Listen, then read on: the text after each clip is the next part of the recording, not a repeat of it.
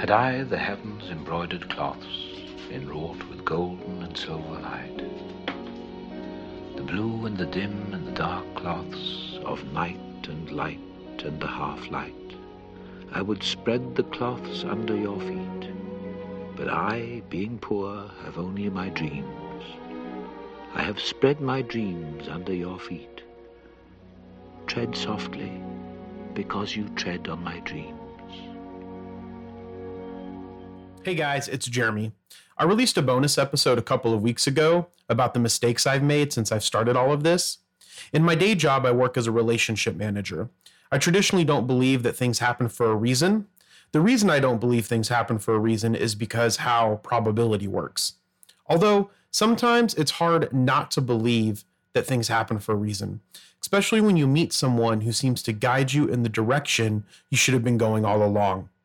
This is the Age of Jeremy Season 1, Bonus Episode 3, The Great Work.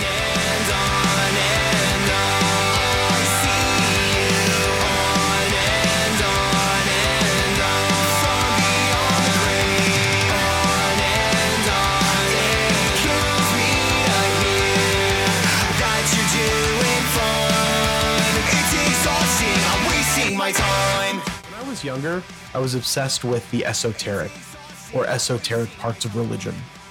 I learned how to read the tarot, I learned how to read birth charts, I understood the I Ching, I learned numerology, I learned the Kabbalah. But I've since lost touch with a lot of this, and I've lost touch with divination. Now, I fell in love with the Order of the Golden Dawn. The Golden Dawn was an organization that was dedicated to the study of the occult. Specifically, it was focused on something called the Great Work. The Great Work is the focus on obtaining two things.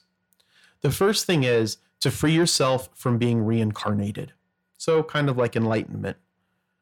The second thing is the completion of the evolution of mankind, essentially becoming a god, or another way to think of it that doesn't sound so Christian or anti-Christian is becoming a Buddha. You can find the Great Work in all forms of religion. You can find it in Judaism, you can find it in Christianity, Islam, Buddhism, etc. It traditionally falls under the esoteric practices. I'm not going to dive into it here, but at one point, reincarnation was once part of all religions.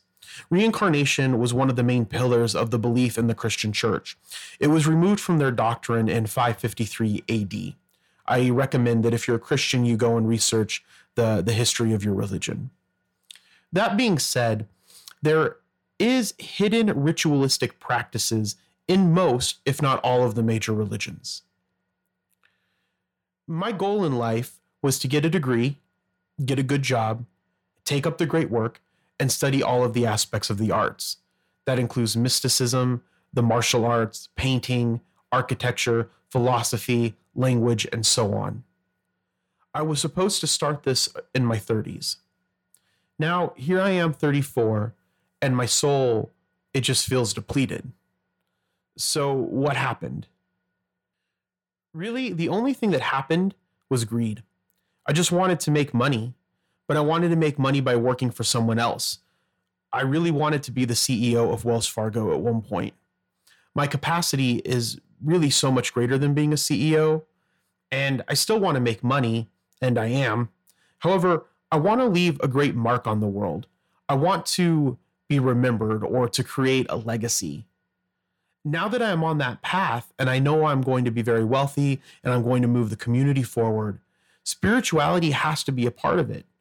The mystic part of it, the martial art part of it, that has to be a part of my life. Without them, I will forever get sidetracked. How much further along could I be if I looked deeper into myself sooner? So what got me thinking more about this? Well, it was a man that I met at work, a man who took a trip to Bali. I won't say his name, but let's call him Israel. However, he is on a spiritual journey himself. He has been studying Reiki for some time. Now, if you don't know what Reiki is, it's a form of palm healing that will improve the patient's aura, therefore improving their physical wellness. This is the simplest way that I can explain it. The gentleman I am speaking about traveled to Hawaii last year. I think it was last year, or maybe it was at the beginning part of this year. Either way, he traveled to Hawaii. And while in Hawaii, he got his level 2 certification in Reiki. From this conversation, Israel and I, we started talking about the tarot. We started talking about astrology. We started talking about mysticism. And it sparked all of this exciting feeling, or the excited feeling that I get when I think about occultism or spirituality. Israel said to me the other day, and I'm paraphrasing, but he said to me that I know everything that I should be doing, but I'm not doing it. He's saying that about me. That really resonated with me. When I think about my studying over the past 15 years, I think of when I used to study yoga and how my health was amazing. And I see how my health has deteriorated over these years. I think that it's really time for me to make a change. The problem is that I never really know where to begin. And one of the qualities of being a Libra and an air sign is that you're kind of fickle. And I'm not going to deny that. I'm a very fickle person. And that's one of the things that has always been difficult for me to grasp, because I always want to do so much stuff and I go back and forth between things. So where do I begin? Well, John Vasquez went to his Onnit training. He went through their foundation certification.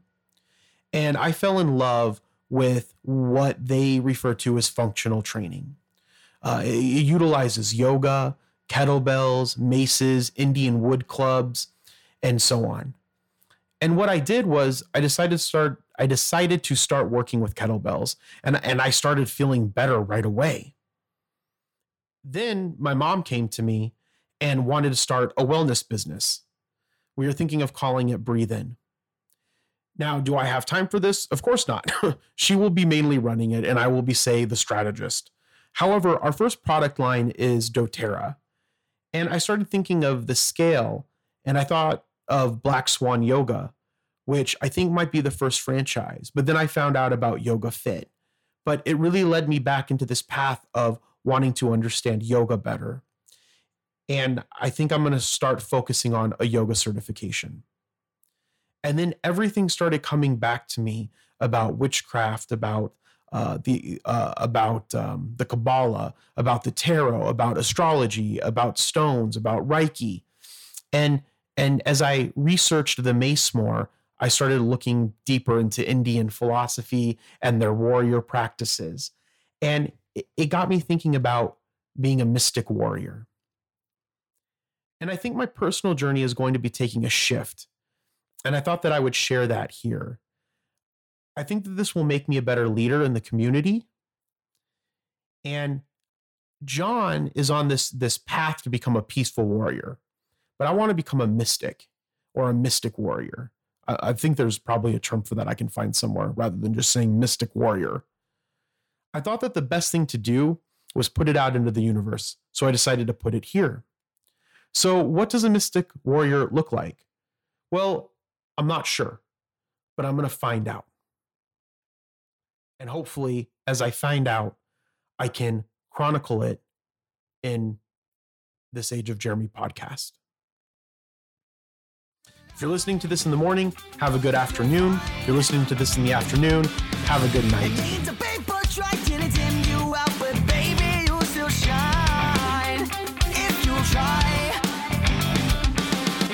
Thank you for listening to this short bonus-sode. If you can't get enough Age of Radio, check us out at ageofradio.org. Don't forget to follow me on my journey on Instagram at Age of Jeremy. This bonus-sode was recorded, mixed, and mastered using Steinberg's Cubase. I use Audio Technica mics and Audio Technica earphones. I used a Focusrite audio interface. Our opening song was Wasting Time by Save the Last Dance off their album Temptress. Our closing song was Lose Your Way by Broadside off of their album Paradise. I want to thank our sponsors Victory Records and Helton Brewing, and check you later.